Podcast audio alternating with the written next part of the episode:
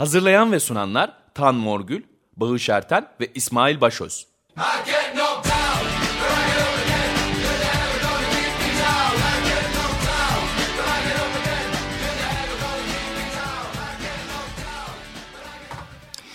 Evet merhabalar Açık Radyo'dayız 94.9 Açık Radyo'da nasıl bir cümle içerisinde iki tane Açık Radyo kullanmayı becerdim. Libero'da diyecektim.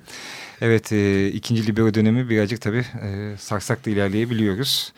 İlkinde çok şeydik değil mi? Çok resmi TRT ağzıyla.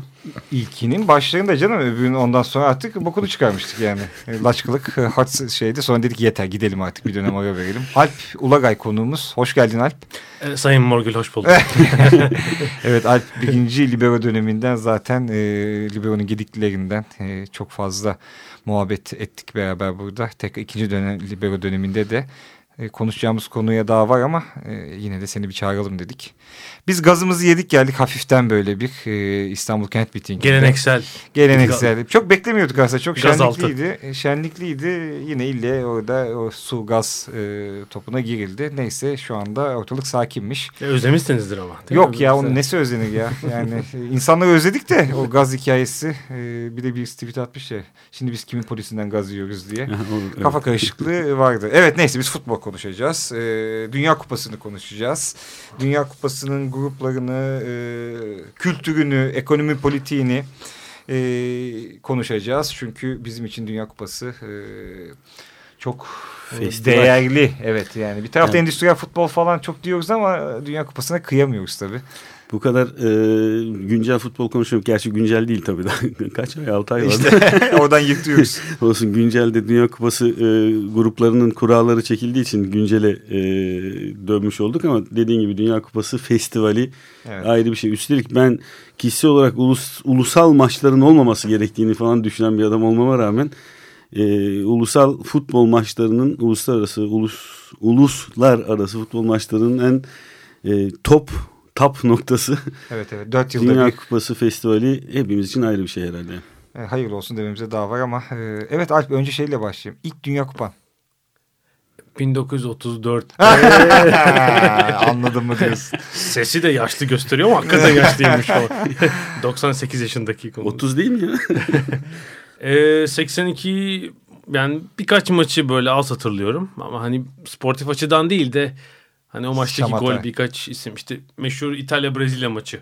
Çünkü bir misafirlikteydik herhalde. Hafta sonuna geliyor olması Unutulmaz lazım maç. ki e, cumartesi. Onu hatırlıyorum. Nalet Fransa'yı mesela hatırlamıyorum. Ateş bastığını hatırlıyorsun herhalde. 82'de. değil mi? İta- İtalya Brezilya maçında. Ya ben tabii Brezilya taraftarı olarak böyle bir sinir, öfke vesaire. E, finali hatırlıyorum biraz. Mesela Fransa'yı pek hatırlamıyorum o kupadan. Yani İtalya çok aklımda. Ee, Final maçı aklımda. Çok doğru dedin hakikaten. Ben de mesela Fransa aklımda 82'yi hatırlayayım ki 73'lüyüm. Sen kaçlıydın? Ben 3 yaş daha ufam tabii. O zaman 5-6 yaşında bile değilim ben. Ben- Hani normal. Ki hatırlamam. 82'deki e, ciddi bir Maradona izlemek için bile o yaşta onları değerlendirmişim. Maradona izlemeye oturmuştum. Brezilya maçında kırmızı kart görünce de çok üzülmüştüm. Aynen İsmail'in hatırlattığı gibi İtalya-Brezilya maçında da ağlamıştık. E, çünkü e, benim açımdan Dünya Kupalarının gördüğü ki 82'den beri gördüm çok da bir şey değil ama belki onları da konuşuruz.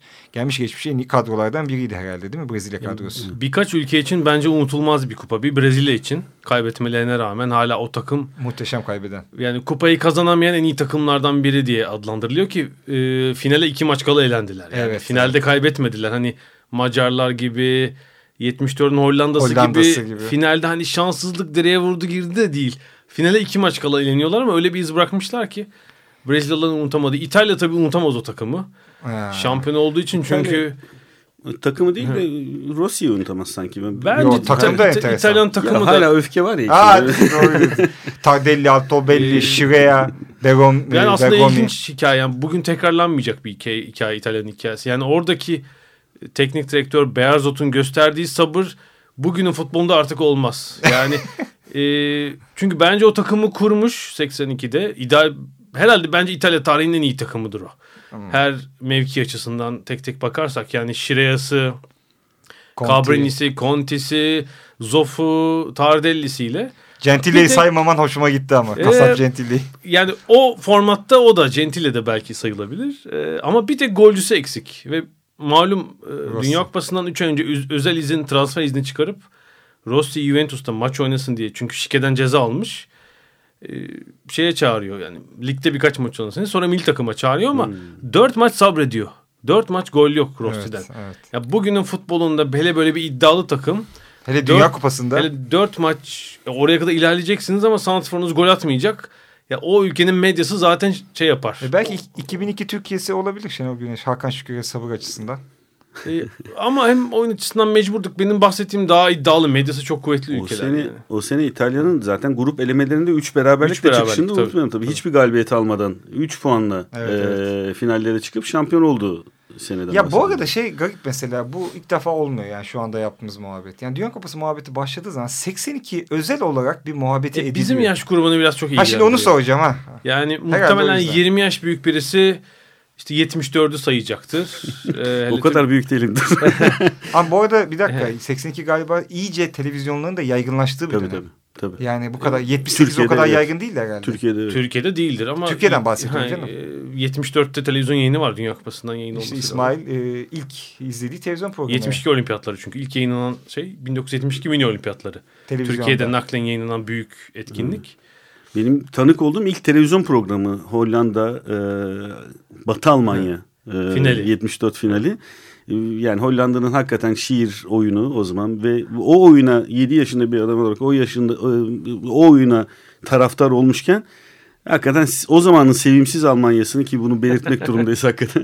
Evet. Ba- Bağış da Dünya Kupası e, kitabında e, Alman'dan nefret etmek üzerine teorilerini yapmış. Haklıydı fakat Şimdi 2002 o değil mi? Yani Evet. bu kitabın basımı Kitap e, evet 2002 Dünya Kupası'na yetişmek için 2002'nin yazına yetişmişti. yani seyrettiğim ve ilk seyrettiğim finalde üzüldüğümü hatırlıyorum. Yani çünkü Hollanda'yı tutmuştum. Alp'e dönelim o zaman yine. Herhalde muhteşem kaybedenlerden biri de e, Hollanda takımı 74. Ya, tabii sonradan izlediklerim ve okuduklarımla ben. Tabii hani tabii bir, tabii. Canım e, benim ben bir yaşındaydım sonuçta. Evet yani hayranlıktayım ama sempatim. Herhalde final maçında ben hmm, tamam izlemiş olabilir miyim sonradan hatta olabilir ya uzun bir bölümünü. Ee, Yani şey olarak da e, Oyun öne olarak. geçmeleri daha Almanlar topa değmeden maçta öne geçmeleri. İkinci yarıda herhalde 5-6 çok net fırsat ve Mayer'in hakikaten iyi oynayan çok e, Sepp Maier kaleci. böyle bir Dünya Kupası finalinde ender görülebilecek bir kaleci, Kaleci performansı performans. e, ciddi kurtarışlar yapıyor. Yani belki hani birkaç santimle e, maç uzatmaya gidecek, Hollanda lehine çevirebilecek öyle bir ikinci yarı benim gördüğüm. E, ki bir sene sonra şey bir sonraki Dünya Kupası'nda yine finalde oynuyor. Arjantin'deki finalde 78'de. E, Ki en Hollanda- önemli yıldızları yok orada. Evet, aslında. e, Cruyff yok. Evet. Neskens var ama galiba. Neskens'in olması lazım. Şimdi aslında şöyle bir özet Evet, vereyim. tabii. Ee, yani 30 1930'da başlıyor kupa. 42-46'da oynanmıyor. Dünya, e, İkinci Dünya Savaşı yüzünden. Uruguay iki kere alıyor. E, İtalya dört kere. E, Batı Almanya üç kere. Almanya olarak hiç kupaları yok. Brezilya beş kere. Arjantin iki kere. İngiltere, Fransa, İspanya bir kere alıyor. Ama şöyle önemli bir istatistik var. Kupanın en başarılı takımı hangisi dersek Almanlar. 7 tane finalleri var. Hoş Brezilya'nın da 7 finali var. Ama birincilik, ik- ikincilik, üçüncülük, dördüncülük klasmanında baktığımız zaman bu e, başlıkların toplamında Almanlar 12 kere. Peşinden Brezilya 10 kere geliyor. Dolayısıyla Almanya hakikaten herhalde bir kupa takımı. Almanya, Brezilya, İtalya. Şimdi Brezilya'yı şey yaparsak Avrupa'da Almanya ile İtalya'nın ciddi bir hegemonyası var. E, boşuna Kupası'nda. değil değil mi? O bütün e, neydi o sen daha iyi hatırlıyorsun. E, y- 22 kişinin topun peşinde koştuğu. Lineker'in lafı o. Şimdi kendisini anacağız zaten. E, 90 dakika süren 22 kişinin oynadığı ama sonunda Almanların kazandığı oyun. Brezilya ile Almanya'yı ben biraz başarılı olarak eşit görüyorum. Ee, 1950'den 2002'ye kadar mutlaka ikisi bir finalde vardı. Yani ikisinin de olmadığı bir final yok. 1950'den 2002'ye kadar. 2006 ilk final. İkisinin de olmadığı. Ya biri mi? ya biri var. Ee, Ha, finalde diyorsun finalde. hem de. Finalde. Ya Brezilya ya Almanya vardır. 2002'de ikisi birden var. Evet. Ee, 2002 finalinde. O kadar etkin ve başarılılar. 2006'da ikisinin de olmadığı ilk final oynandı. 50 öncesini hariç tutuyorum. Ee, 50 öncesi zaten enteresan. Çekler var, Macarlar var. Finalde oynuyorlar. Çeklerin iki tane kaybı var galiba. Ee, bir de 62 var. 62 değil mi? 62 Brezilya'ya. Macarlar, o Macarların Macarlar... iki, iki tane Evet. kaybettiği final. Onlar da yani e, o, o dönemin için önemli e, takımlar. Her açıdan çünkü bunlar ufak ülkeler. Yani Evet. ama Orta Avrupa futbolunun gücünü gösteriyor. Yani Avusturya belki finale gelemeyen bir Orta Avrupa ülkesi ama e, ya 1960'lara kadar e, dünya futboluna zaten antrenörleriyle de yön vermiş bir bölge Orta Avrupa. Yani e, eski Çekoslovakya, Macaristan ve Avusturya çok başarılı hakikaten o nüfusla. Şey çok garip ama Sovyetler e, çok kötü. Yani tarihine baktığın zaman e, bir tane dördüncülükleri mi? 66'da yarı finalleri var. İşte, e, oradan herhalde üçüncülük maçı oynadılar. Onda da dördüncü mü oldular? Üçüncü mü oldular emin şey, değilim. Yarı finalde Almanya yeniyorlar galiba. Sonra arada zaten katılamıyorlar. Herhalde en işte 82-90 arası onların evet. onlardan en büyük beklenti. Dinamo Kiev ekolünde olduğu dönemler. 82'de ikinci turda işte o Polonya Belçikalı grupta herhalde o Bonyekli Polonya ha, onunla geliyor. E, Sovyetleri Ama... saf dışı bıraktı. 86'da da işte bir ilginç maç vardır Belçika 4-3'lük. Hmm. Uzatmada biten ama böyle offside şüpheli gollerin atıldığı. 86 şey Kölemansların Beş, ee, Evet ya Belçika'nın. Şimdi geleceğiz yine evet. oraya da Belçika şu anda tekrar sanki bir geçmişe göz kırpacak bir e, şey dinamizm yakalamış gibi. Bu arada bu listede en ilginç e, takım aslında Uruguay. İki tane kupası var. E, şu anda Uruguay'ın işte başarılarından söylerken ben hani bundan yıllar önce de şaşırıyordum. Çünkü biz Uruguay'ı hiç böyle başarılı üst yukarılara oynayan bir takım olarak görmedik. İlk Dünya Kupası e, organizasyonunda 1930'da Uruguay'da yapılıyor. E, ondan önceki futbol yarışmalarının olduğu tek e, mecra olimpiyatlar. Ondan önceki iki olimpiyatı futbol e, şampiyonu Uruguay. Bu yüzden Uruguay'a veriliyor. E, Ve şampiyonu. benzer bir takımla oynuyorlar zaten. Olimpiyattaki takım e, Dünya Kupası şampiyonu oluyor. Çünkü o zaman Uruguay'da herhalde profesyonellik yok. Olimpiyata amatör takım hmm. gitmiş ama onlar zaten Dünya Kupası'nda da herhalde. Bu arada Ur Uruguay'daki o şampiyonaya zar zor Avrupa'dan dört takım, dört takım. Dört takım katılabiliyor değil mi? Yugoslavya, Romanya, Fransa, Belçika. Büyük bir davetler, zorlamalar. Tabii gemiyle gidiyor. Gemide antrenmanlar yapılıyor. Üç hafta sürüyor yolculuk yani. Bir dakika ya Almanya, İtalya yok mu? Yok. 32 Dünya Kupası'nda. şunu. Ee, Belçika, Romanya, Yugoslavya ve şey. Fransa. Fransa. Fransa, Fransa. Bu arada Yugoslavya ile Romanya gidiyor. Evet Yugoslavya yarı finalist zaten. Ee, garip bir sistem. Zaten dörtlü grup oluşturuyorlar ama her grupta dört takım yok. Dört grup birincisi yarı final oynuyor. 6-1 bitiyor yarı 1930 finalde. ilk Dünya Kupası'ndan bahsediyoruz şu anda. Güney Amerika'da Uruguay'da oynadı. Evet. Bu arada 30'daki Yugoslavya nasıl bir Yugoslavya onu da biliyorum. Yugoslavya'ydı ama ismi değil mi yine? Yani. Yugoslavya diye geçiyor. Çünkü şey daha Tito Yugoslavya'sı hmm. olmamış. Evet yani Kızıl Yugoslavya değil ama Hırvatistan, Slovenya dahil mi sınır herhalde? İşte. Dahildir çok. Hırvatistan ayrı şey olabilir. Neyse. ee, şimdi önümde 8 tane grup var. Sen bir şarkı, müzik, bir şarkı, şarkı arası e, verelim. Ondan sonra kupanın ruhundan grupları üzerinden devam ederiz. E, parçalarımızı artık Barış Karacaoğlu hazırlıyor Alp. O biliyorsun futbol şarkıları koleksiyonu var. Besteleri de yapıyor. güzel, güzel. Tek söylemiyor Allah'tan. ee, ama yani memleketin ve bence Avrupa'nın da önemli bir futbol koleksiyonerlerinde ancak delilik zaten bu tip işleri yapmak. Barış'a uygun şeyler. Neyse e, Barış'ın seçtiği parçalardan gideceğiz. Lonnie Donegan'dan dinleyeceğiz. İlk parçamız World Cup Willie.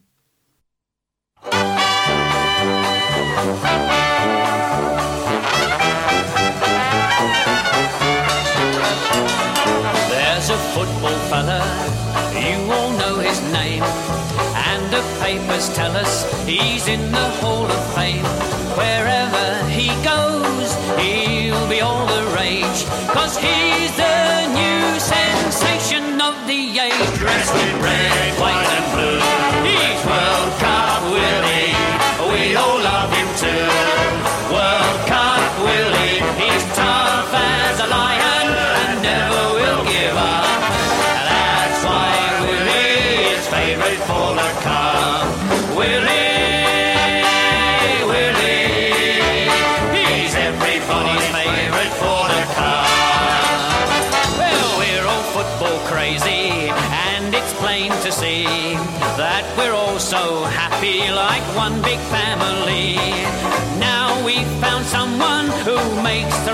rafters ring.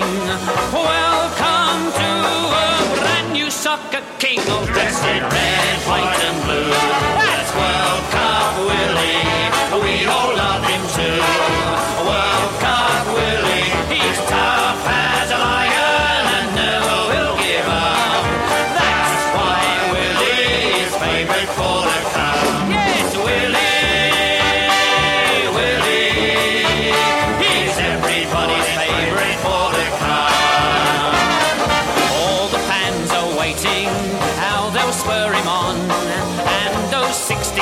nations will soon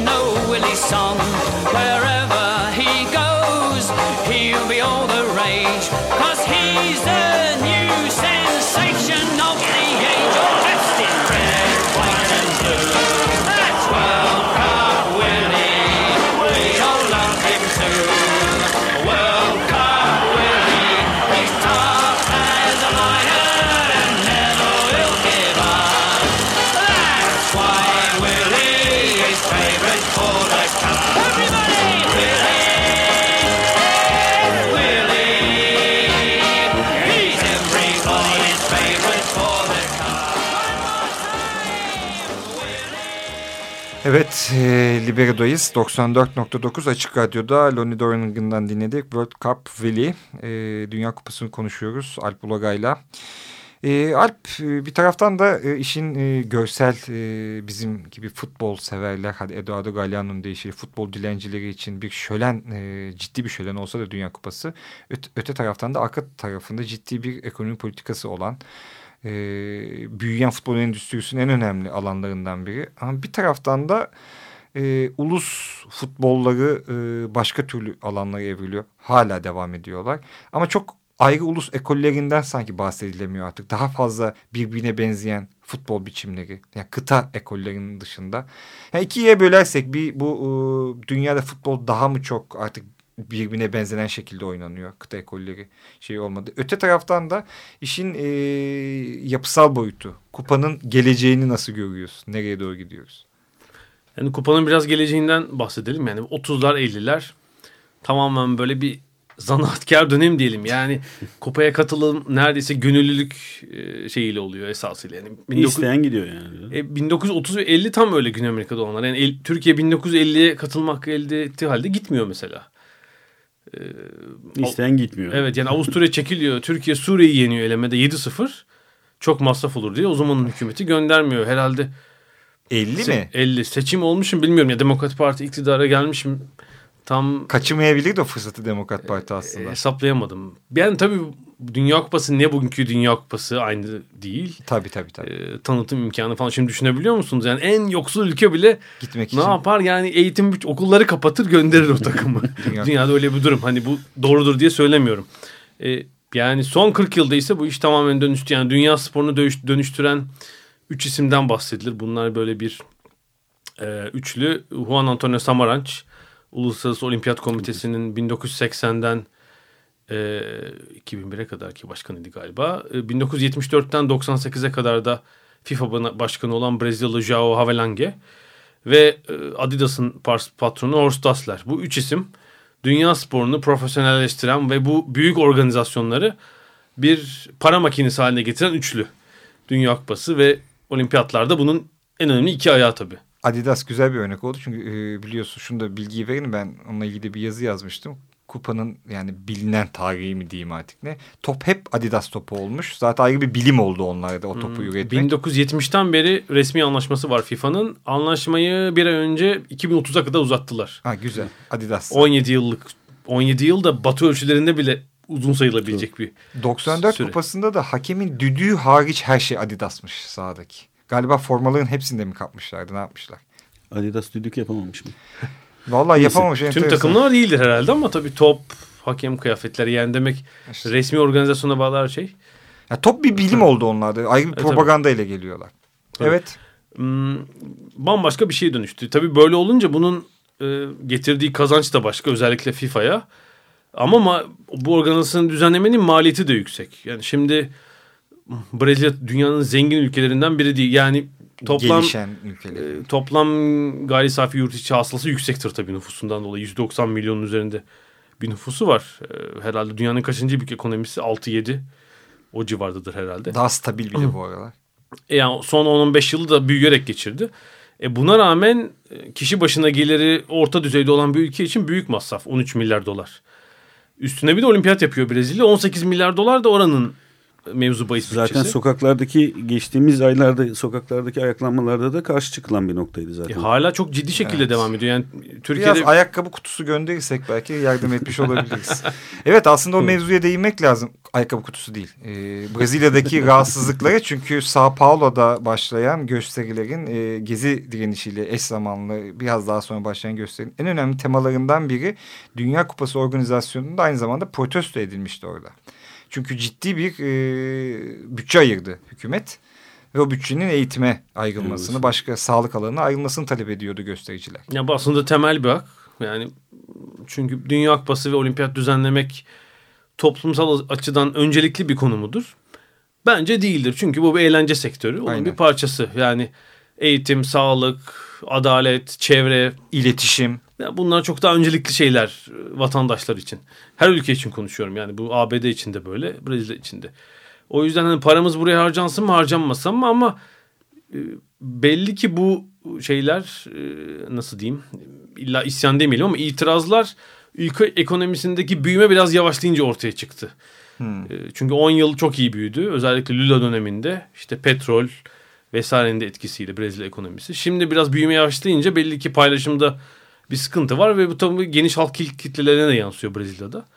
Ve şimdi paralarının iki büyük organizasyon için 30 milyar dolardan Evet, fazla evet. bir rakamın e, Olimpiyatlar var bir de yani. Tabii, harcanmasını pek istemiyorlar ve olimpiyatlarla ilgili ciddi sıkıntı var. E, 2016 Rio olimpiyatları ne kadar kalmış? İki buçuk yıl mı oluyor? Evet. İki buçuk yıl. Bütün tesislerde geriler. Yani Uluslararası Olimpiyat Komitesi panikte E, ve, FIFA- ve bu durumun e, İstanbul'a olimpiyat verilmemesinin e, verilmemesine yol açan faktörlerden biri olduğu da söyleniyor. Yani Tesisin henüz tamamlanmamış e, olması. şöyle yani bu gelişmekte olan ülkeler grubundaki ülkelere verirsek biraz riske giriyoruz bu büyük organizasyonları. FIFA daha yeni şeyi uyardı. Aralığa kadar statların yetiştirilmesi konusunda e, yeni izlemiştim. E, BBC'de e, gördüğüm bir haber. E, Brezilya'yı uyardı. Yani aralığa kadar statları yetiştirin diye. Peki bu 30 milyon doları, Milyar, milyar. milyarı e, harcayacaklar. Kazanmıyor mu bir ülke bu? Kazanmadığı bir şey nesi- niye girer? Şöyle yani olimpiyatlar ve dünya kupasının e, getirdiği sportif gelir. Bu da nedir? Televizyon yayın hakları küresel olarak. E, artı sponsorluk gelirleri. Hmm, FIFA'nın kaç şimdi? 7 büyük sponsorum var. Şimdi rakamı atmayayım. E, bu bir havuz gelir havuzu oluşturuluyor. Herhalde Dünya Kupası'nda 4,5 milyar dolar gibi ama bunun organizasyona vermiyor FIFA. Büyük kısmını kendi alıp paylaştırıyor. Yani bir kısmını kendi alıyor. Büyük bir kısmını değil ama. Küçük bir kısmını. Organizasyon yapan ülkeye veriyor.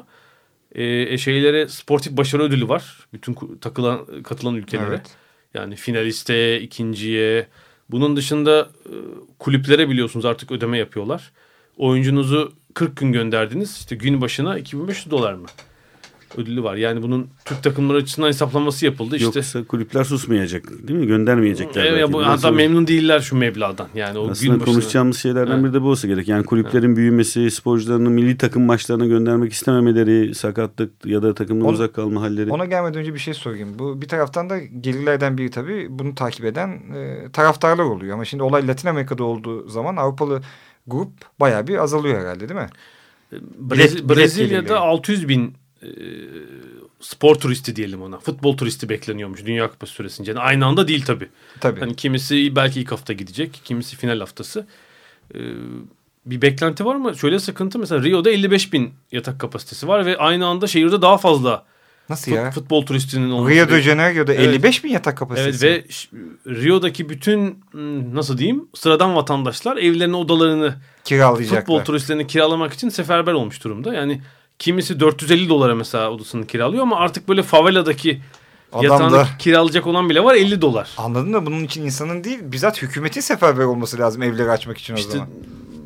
yani bir sürü sorun işte kastettiğimiz sorunlar bunlar zaten. İnşaat Devletten beklemiyorlar her şeyi canım. İşte özel Ee, sektör. e, yani paranın harcanmasında sıkıntı var. E, turistik tesis yapımında belli ki var. Statların inşasında var. Statlarda ölen Evet. e, 6 işçi var sanıyorum şu ana kadar. Yani Ama şey geçti. Katar geçti tabii Brezilya'yı. Katar'da tabii artık daha başka bir kölelik Tabii. sistemi olduğu korkunç, için. korkunç.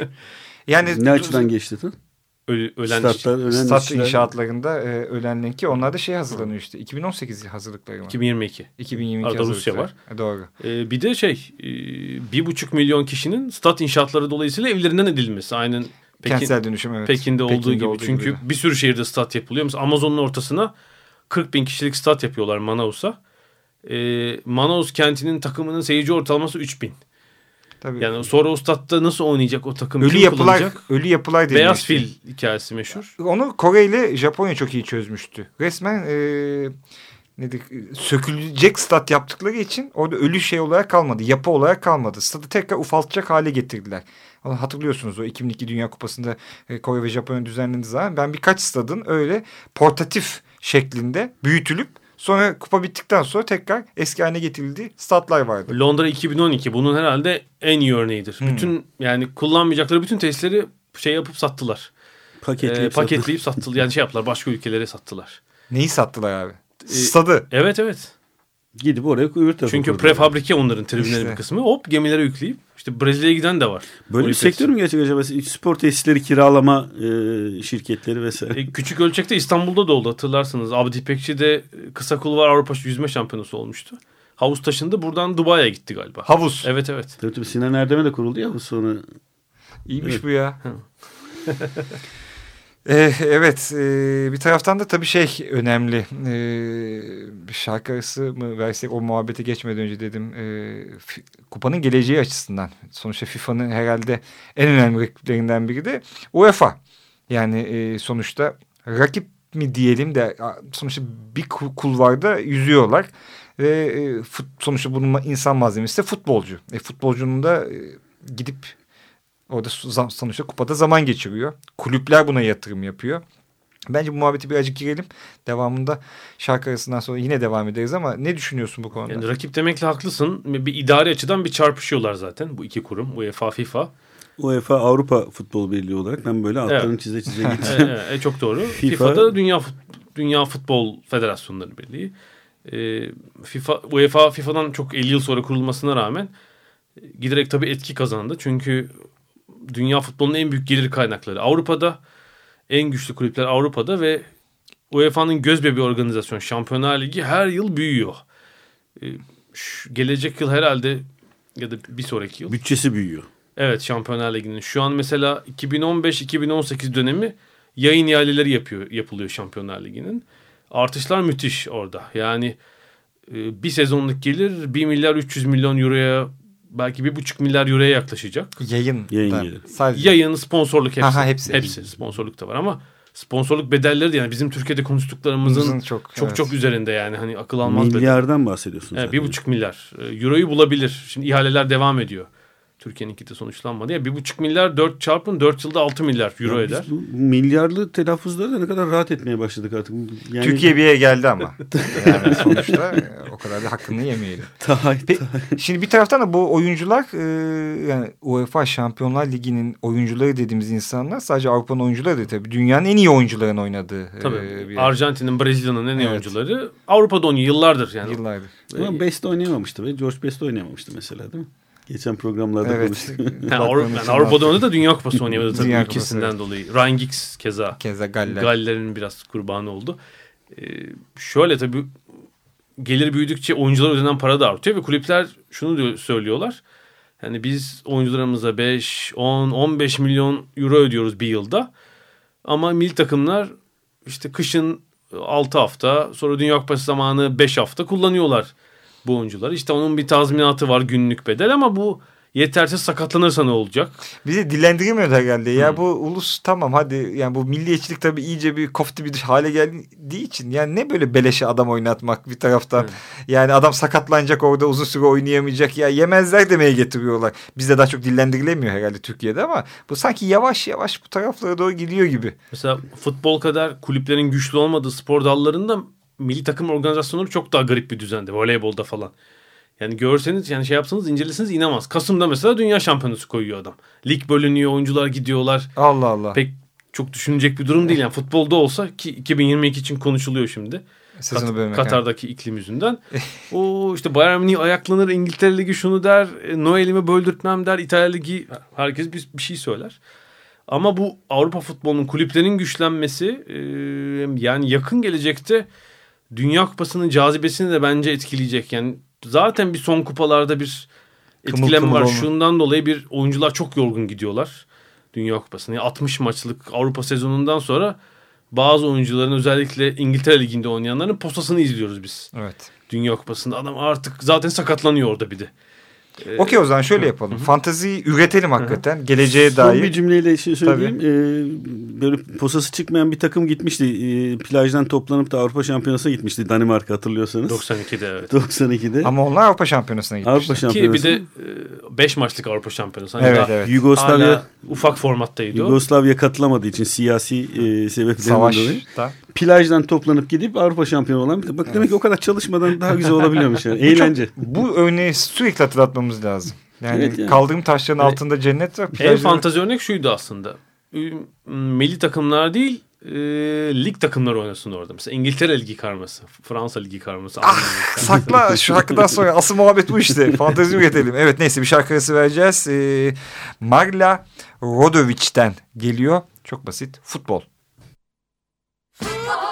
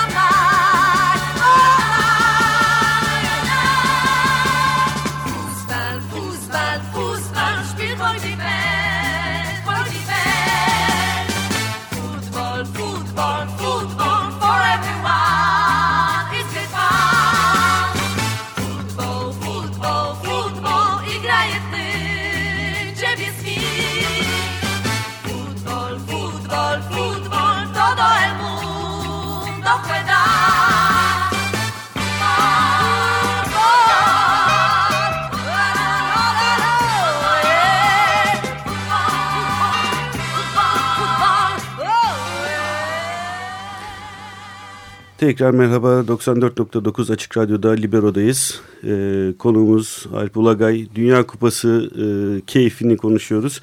Bu arada biraz önceki şarkı, e, bir önceki şarkının da e, şimdi çaldığımız şarkının da bilgilerini Barış Karacusu bize göndermişti. Bir önceki şarkı enteresanmış. Ee, 1966 Dünya Kupası için Lonnie Donegan'ın yaptığı World Cup Philly şarkısı aslında 60'lar endüstriyel futbol bakımından kırılmanın yaşandığı bir iki, e, bir iki dönemden biridir diye Barış not göndermiş bize. 66 aynı zamanda ilk resmi topun da kullanıldığı kupa. Tahmin 66'ymış. Slazenger. Oo İngiltere. Ondan sonrasında Adidas'a geçiyor. Ee, bir 70'te. önceki bir önceki şarkı e, malum işte resmi e, şarkılardan. Biraz önce dinlediğimiz de e, 74'ün en e, ilgi çekici takımlarından Polonya. Polonya'nın e, Polonya için yapılmış değil de Polonya'nın Dünya Kupası'na katılması için yapılmış Rodovic'in e, e, yorumladığı bir şarkı idi dinlediğimiz. Barış'a tekrar teşekkürler. Evet teşekkürler. Canlı yayındayız bu arada tabii onu da belirtelim. Yani e, Maçta mıdır şu anda Karacası? Olabilir. gençler maçında olabilir. Ba bağlanmayacağız zaten neyse. evet e, fantazi meselesinde yani kupanın geleceği Dünya Kupası nereye gidiyor da e, biz arada da konuştuk. E, Avrupa kontenjanı azaldı ki e, senin söylediğin azaltmayı da daha düşünüyormuş ama Platini itiraz ediyormuş. Evet galiba. tabii arada konuştuk hani onu bunu Evet. aktaralım. Mesela 1954 Dünya Kupası Türkiye'nin de katıldı. 16 takımla oynandı ki e, 82'ye kadar 16 takımla oynanır. Yani 78'de 16. 54'te 16'nın 12'si Avrupa takımı. Ha diyeceksiniz dünyada zaten 50 ülke var o zaman. Yani sömür e, şey ülke bağımsızlık hareketleri henüz sonuçlanmamış Evet, evet. İşte şimdi FIFA üyesi kaç? 207 mi? Galiba. Yani 4 katı ülke var şu anda. E, o yüzden katılan ülke sayısı tabii toplam oranı daha az. Artık kotalar var tabii değil mi? Yani Evet ve e, zaman içinde Avrupa'nın payı %75'ten %40'lara kadar indi. Şu an 32'de 13. Değil mi olması lazım? 13 takım. 13 32'nin 13'ü 32 yani. takıma çıktık. 30, yani 1998'de 32'ye çıktı takım sayısı. Avrupa'dan hep tırtık, yani tırtıklanan yer Avrupa oldu en büyük kontenjan olduğu Evet. için. İşte Asya, Afrika, Okyanus. Kuzey Amerika, Okyanusya yarım kontenjanı var. O da baraja takılıyor alamıyorlar. Ha doğru. Bayağı. Zaten Avustralya oraya takılmamak için Asya'ya geçti işte Asya Konfederasyonu'na. Ee, burada en şanslı Güney Amerika çünkü 10 ülke var 5'i gidiyor. Hatta bu kez 6 oldu. 5.5'tu 6 oldu Uruguay'da barajı geçince. Yani kıtanın %60'ı az ülke olduğu için. Şey, Kolo- Ee, Kolombiya, Şili, Uruguay, Costa Rica, Arjantin, Brezilya. Costa Rica yok Kuzey Amerika'da. Ee, Ha Kuzey Amerika grubunda Costa Rica Evet. doğru. doğru. Ekvator o da mı Kuzey Amerika grubunda? yok o Güney Amerika. Bu arada beraber işte e, kıtada birbirini paylaştı yani. Ekvator'la Honduras bir grupta, Costa Rica ile Uruguay bir grupta yani şey Kuzey grubuyla. Zaten grubu. işte öyle bilhassa ayarladılar. Hatta e, seri başı olan ülkenin e, kıtasından başka takım vermemeye çalıştılar uyguluyor. Bir Onun için planladılar. Yani e, seri başı Avrupalıysa üçüncü Avrupalı düşmedi o. Bir tane Avrupalı düştü. Öyle bir ayar yaptılar. Hatta İtalyanlar, İngilizler biraz onun mağduru oldu. E, ama Avrupa'dan bu kontenjan kısıldı. Şimdi Avrupa biraz söyleniyor tabii. İşte Platini. Parayı biz veriyoruz. Daha az takım e, izleniyor. Platini FIFA Başkanı Sepp Blatter biraz daha da azaltalım. Afrika'ya bir takım daha verelim. Bir kontenjan E, daha onu verelim. seçtiren de daha çok Afrikalı delegasyon Ee, olduğu tabii için. tamamen bir şey oyunu. iktidar mücadelesi. Asya'ya bir tane daha verelim. Yani Avrupa'yı on- Bu 11'e arada Blattern kaç, kaçıncı yıl oldu ya FIFA'nın başında? 98 seçilmesi. Hmm, 15 sene olmuş. 15 sene. Bir dönemi 5 yıllık. Ee, demek ki herhalde dö- Bitmek dör- üzere o zaman. dördüncü dönemi ama işte bırakacağım falan diyor devam ediyor.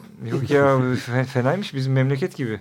Gelen gitmiyor. E önce bir de onun genel sekreterliği var işte. Havelangin'in Hmm, 20 doğru, yıl falan doğru. da genel sekreteri yani herhalde 70'lerin sonundan itibaren bu düzende zaten neredeyse 40 yıl. FIFA, U- UEFA FIFA'nın genel sekreteriydi. Peki yani özet, özetle şunu mu söylemek istiyorsun? Yani bu haliyle çok sürdürülebilir değil gibi mi FIFA Dünya Kupası?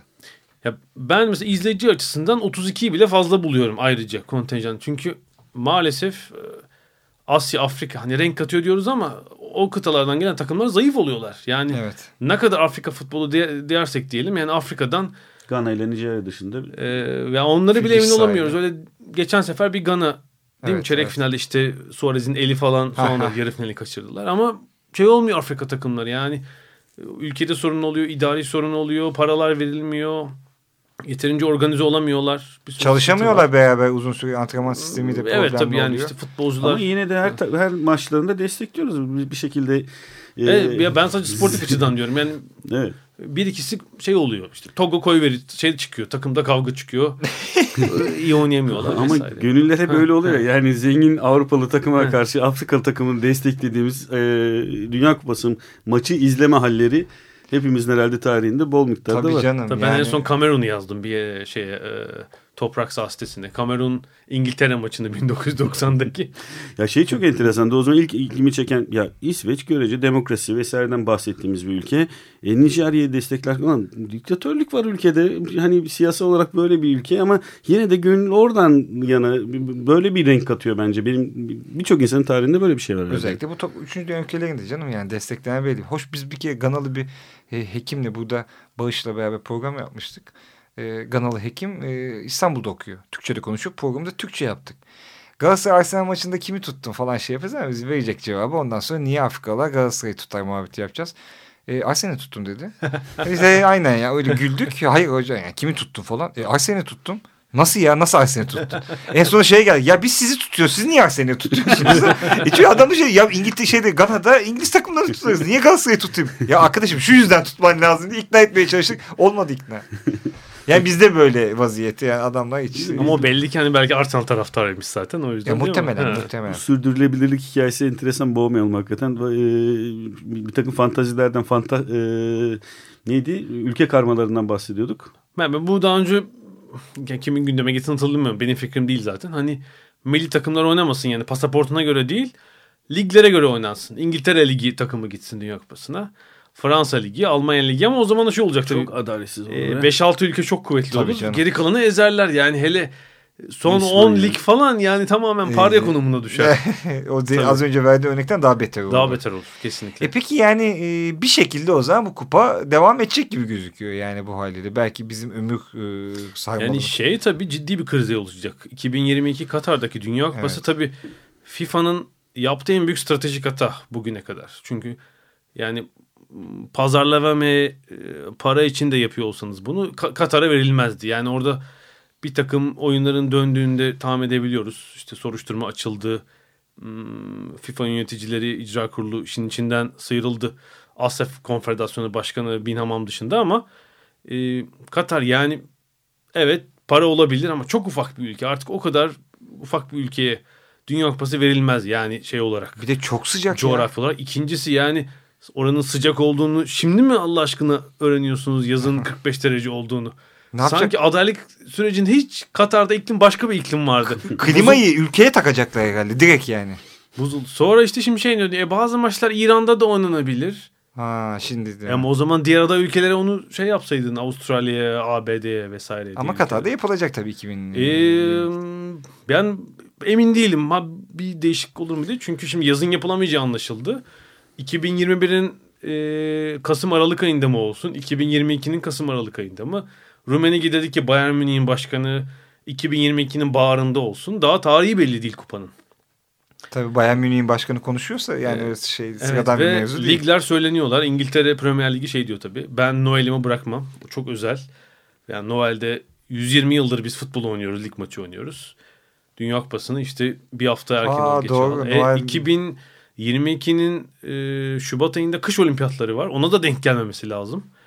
Başka bir büyük organizasyona çekiş, büyük çat, çakışması. Yani. Evet yani. Ya bunlar ciddi ciddi yazın mı oynamayı planlamışlar ilk başta? Tabii canım normal tarihinde, normal tarih planlaması. Bunu hakikaten planlamışlar. Yani Katar'da yazın maç. Yani şunu yapsanız bütün statları kapalı yaptım, içeri klima koydum. E, gelen seyirciler yani yerin altından bir bulgu sistem mi yapacaksın? Hayır insanlar? zavallı kuzeyden gelenler ne yapacak futbol turisti? Futbol maymununa dönecekler herhalde. Fakat tabii bu dönem büyük paralar e, çok rahat ikna ediyor herkes herhalde. Kutularla dolaşan paralar. E, hiç bu tür hesaplamalar yapmadan artık o futbol festivali vesaire hani seyirciden bahsettiğin oyuncudan vesaire bunlar artık gündemde değil. Tamamen ön plana çıkmış bir e, yeşil paralardan bahsediyoruz. Ama bu sefer yeşil paralar galiba Katar konusunda birazcık e, farklı işleyecek gibi gözüküyor. Çünkü çok e, gerçekçi bir e, kupaya benzemeyecek herhalde bu. Ve o takvimin orada işte şaşması, değişmesi bunlar hep alıştığımız Kupası sistemini zedeleyecek şeyler. Yani UEFA'nın da elini kuvvetlendiriyor bu rekabette. Şimdi onu diyeceğim. Evet. Belki de e, işte musibet nasihata neden olacak. Belki 2022'nin e, o anaforunda başka bir e, bakış açıları kupaya dair başka bakış açıları çıkacak. Ya Blatter'in kafasında şu da vardı. İki yılda bir oynatalım. Neyi? Dünya Kupası'nı. Ara Ama- bunu bile gündeme getirmişti ama Avrupa Şampiyonası var zaten. Hani. İşte yani UEFA ona izin verir mi kendi? Ki eskisine nazar, nazaran UEFA e, Avrupa Kupası bayağı artık forslu bir kupa. Tabii Eskiden şimdi, çok değildi. e, 2016'da 24 takımla oynanacak. Neredeyse Dünya Kupası kadar. Terime, terimin, e, terime atılan muz orta diyelim buna. evet bir müzik arası vereceğiz sonra... e, Barış demiş ya Alp biliyordur bu şarkıyı. Tanju Okan'ın dolmuş maça.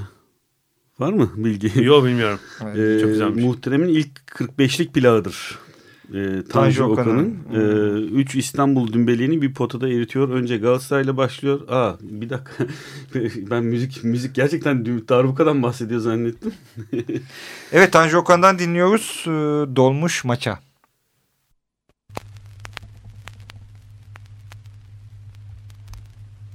Haydi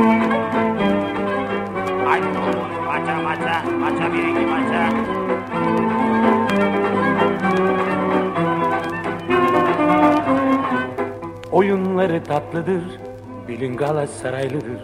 Oyunları tatlıdır, bilin Galatasaraylıdır. Her maçında haklıdır, bilin Galatasaraylıdır. Her maçında haklıdır, bilin Galatasaraylıdır.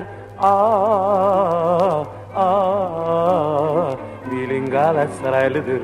Aa, aa, bilin Galatasaraylıdır. Haydi dolmuş dolmuş dolmuş maça.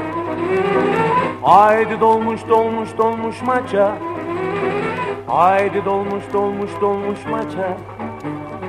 Sorma arkadaş kaça. Haydi dolmuş dolmuş dolmuş maça. Haydi dolmuş dolmuş dolmuş maça. Haydi dolmuş dolmuş dolmuş maça arkadaş kaça Haydi bir. Maça bir iki. Maça maça. Kara kartaldır ismin Maçta korkutur cismin Kara kartaldır ismin Maçta korkutur cismin Çok kuvvetli şutların Hele gol atışların Çok kuvvetli şutların Hele gol atışların Aa, aa, hele gol atışların Aa, aa, hele gol atışların Haydi dolmuş dolmuş dolmuş maça. Haydi dolmuş dolmuş dolmuş maça. Haydi dolmuş dolmuş dolmuş maça. Sorma Haydi dolmuş dolmuş dolmuş maça Haydi dolmuş dolmuş dolmuş maça Haydi dolmuş dolmuş dolmuş maça Sorma arkadaş kaça Haydi dokuz. Maça bir iki maça maça. Maça bir maça.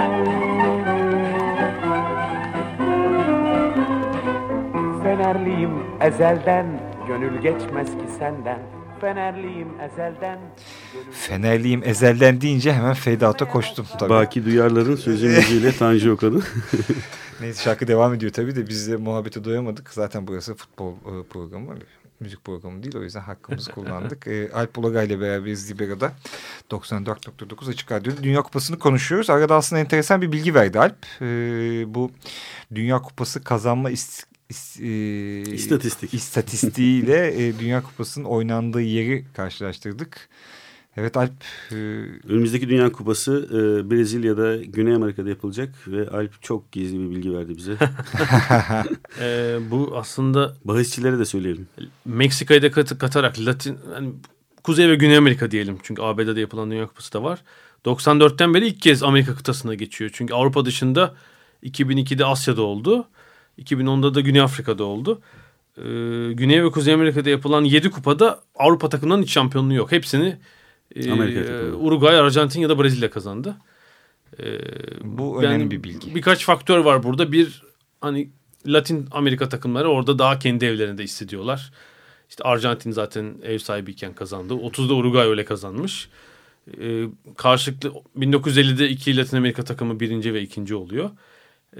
Bir o rahat hissetme faktörü. 50'de zaten Uruguay Brezilya'da Brezilya'yı yeniyor. Evet evet. 2-1 maç. Yani biri şampiyon öbürü ikinci. Ee, bir yani ev o kıtanın seyircisi biraz Avrupalılara Ee, e, hasmane yaklaşabiliyor. Hazır geldiniz şurada bir Evet. ayıklayalım. 1970'te 86'da bu görülen bir şey. Yani İngiltere'ye mesela Özellikle çok antipati var 86'da her zaman. Falkirk Savaşı da Hmm, yeniydi. Bir de televizyonun devreye girdiği dönemde ki bu 1970'te geçerli, 86'da geçerli, 94'te Avrupa saatine uydurmak için maçları günün ortasında Hah, Mevzu oynattılar. Bu ilk 1970 Dünya Kupası'dır. Ee, Çünkü uydu ile yayın yapılan ilk Dünya Kupası 1970. Uydu yayının, uyduların kullanıldığı ilk Dünya Kupası. 70 Brezilya'da mıydı? Meksika'da. 70 Meksika. Meksika'da. evet. Meksika'da iki kupa düzenledi bu arada. Ee, 86'da tabii Kolombiya vazgeçtiği için alıyor. Kolombiya yapamıyoruz diyor. Yine Meksika. Tesisler hazır zaten. Hazır zaten. 16 yıl önce yapmış. Ee, ve şey... e, Diğer faktör de iklim olabileceğini. evet yani günün ortasında oynandığı için maçlar. Saat 12'de 35 derece sıcak. Yani Avrupalıların bütün o sistem, kondisyon... Sıcaklıktan ziyade bir de nem galiba değil mi? Yani nem kat şey, Meksika'da şey de var tabii. Ee, rakım rakım da var, var. evet. oksijen var ama e, Yok yok şeyle ilgili değil. Meksika'daki olay yükseklikle yer çekimi etkisinin azalması vesaire e, mesela oradaki orada yapılan olimpiyatlarda dünya rekorları e, kırılıyor. Ama kısa mesafelerde. Kısa- Kon- kondisyon isteyen dallarda değil tabii. Evet, yüksek atlamada ve uzun atlamada vesaire kırılıyor. Yer çekimi etkisi de Yüksek farklı. atlamada 86'da Maradona bir rekor kırdı canım. Elle topa müdahale ederek 86 Arjantin aldığı kupa. Ee, bir taraftan da İngiltere galiba e, Amazonlarda maçlarını İngilizlerle İtalyanlar yapacaklar değil mi? Öyle demiştim. Bu iklim endişesi bu tabii Avrupalı takımları bu sefer de ilgilendiriyor. Şöyle Brezilya'nın en güneyde maç oynanacak şehri Porto Alegre.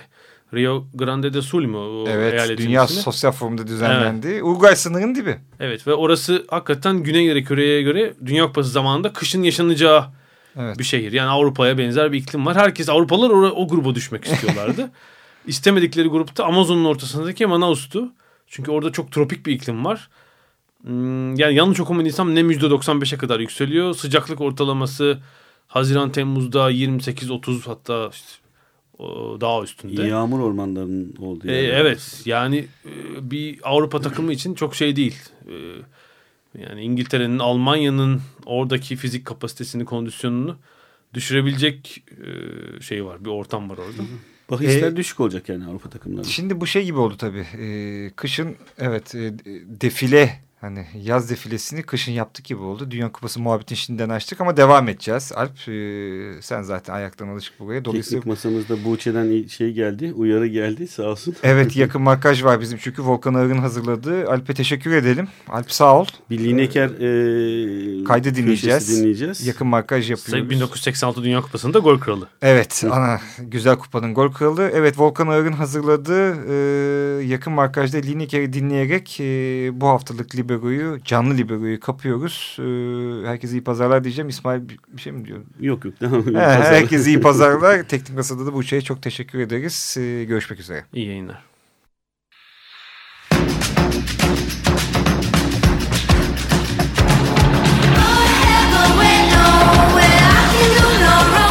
Yakın Markaj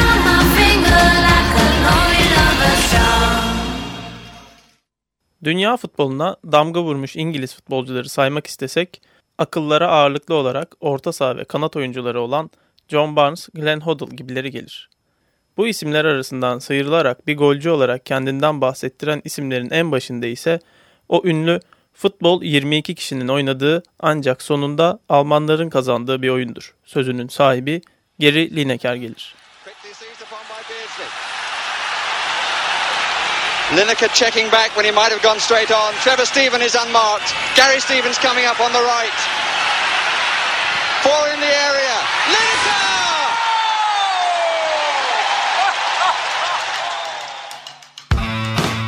30 Kasım 1960'ta Leicester'da doğan ve ikinci adını Churchill'den alan Gary Winston Lineker, çocukluk yıllarında ağırlıklı olarak rugby oynar ve krikette de futbolda olduğu kadar başarılıdır. Okul karnesinde futbola daha çok konsantre olduğu yazan Lineker, 16 yaşında Leicester City'nin altyapısında meşin yuvarlakla daha fazla haşır neşir olmaya başlar. Mavi beyazlı takımın sembolü olan tilki kadar sinsitir ceza sahasında. 2008 yılında 442 dergisinde golcülük tarzını aktarırken kibar olmanız gerekirse bana altı baz içinde yırtıcı bir golcü derdiniz. Dobra olduğunuz vakitse benden beleşçi diye bahsederdiniz der. Biz onun stiline net bir açıklama getirerek Lineker için golü koklayan adam diyelim. Zira Japonya macerası hariç terlettiği tüm formalarla çift taneli sayılara ulaştı Lineker. Altyapısından yetiştiği Leicester'daki son sezonunu gol kralı olarak tamamlayıp 1986'da Everton'a geçer. Aynı yıl kariyer patlamasını yapar ve Dünya Kupası'nda 6 gol ile bir başka gol krallığı kazanır. Bu patlama onu Barcelona'ya götürür. Katalan ekipte Terry Venables, Luis Aragones ve Charles Rezaklı dönemlerin en golcü ismi iken Johan Cruyff'un gelmesiyle Lineker'in pabucu kanada atılır. Topu ayağına aldığında çizgideki arkadaşını atmaya alışan Lineker, Barça'dan ayrılışı için geldiği andan beri beni istemediği belliydi. Beni kanatta oynatarak takımdan ayrılmamı istedi adeta açıklamasını yapıp Cruyff'u suçlar. Alex Ferguson onu Manchester'lı yapmak istese de Tottenham'ı tercih eder golcü oyuncu. Premier Lig'de takımların daha eşit olduğu dönemlerde lacivert beyazlı ekibi ilk sezonunda üçüncülüğe taşır ve gol krallığı tacını da takar. Sonraki yıllarda kariyeri pek parlak geçmez ve son olarak kısa bir Japonya macerasına yelken açar. Kültürel etkileşim yeşil sahaya iyi yansımaz ve futbola veda eder. 10 minutes to go to half time. Winacek loses it and Lineker says thank you very much. Milli takım kariyerine ise ayrı bir parantez açmak gerekir Lineker'in. Üç aslanlı ekip 1966'da Dünya Kupası'nı aldıktan sonra ilk kez 1990'da Lineker'li dönemde son dörde kalmayı başarır. Lineker'in o meşhur cümlesi de 4 Temmuz 1990'da penaltılarda Batı Almanya'ya kaybettikleri maç sonrası ağzından dökülmüştü zaten.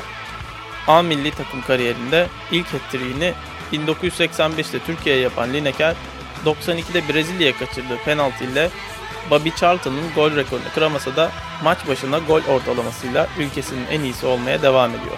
1986'da yılın en iyi oyuncusu ödülü Ballon d'Or'u kıl payı kaçıran gol makinesi, Dünya Kupası'nda Peter Shilton'ı Tanrı'nın eliyle mağlup eden Maradona ile ne zaman buluşsa hangi elinde diye sormayı ihmal etmez ama Arjantinliyi dünyanın en iyisi olarak niteler ve hakkını verir. Lineker bugünlerde Leicester City'nin onursal başkan yardımcılığına devam ediyor. 1987'de adına futbol oyunu yapılmasına izin vererek edindiği medya ikonu olma sıfatını bugünlerde televizyon ekranlarında ve bir hayli komik tweetler atarak Twitter'da devam ettiriyor.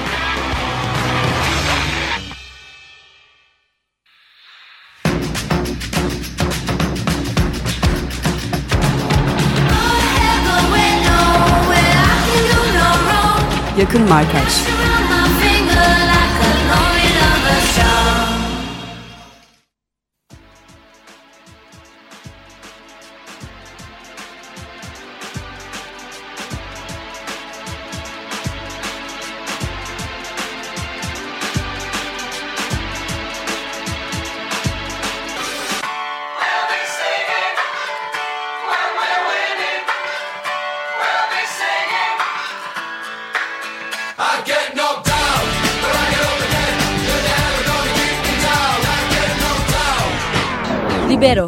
Hazırlayan ve sunanlar Tan Morgül, Bağış Erten ve İsmail Başöz.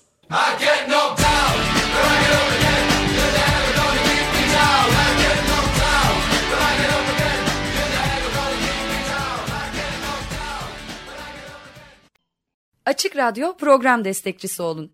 Bir veya daha fazla programa destek olmak için 212 alan koduyla 343 41 41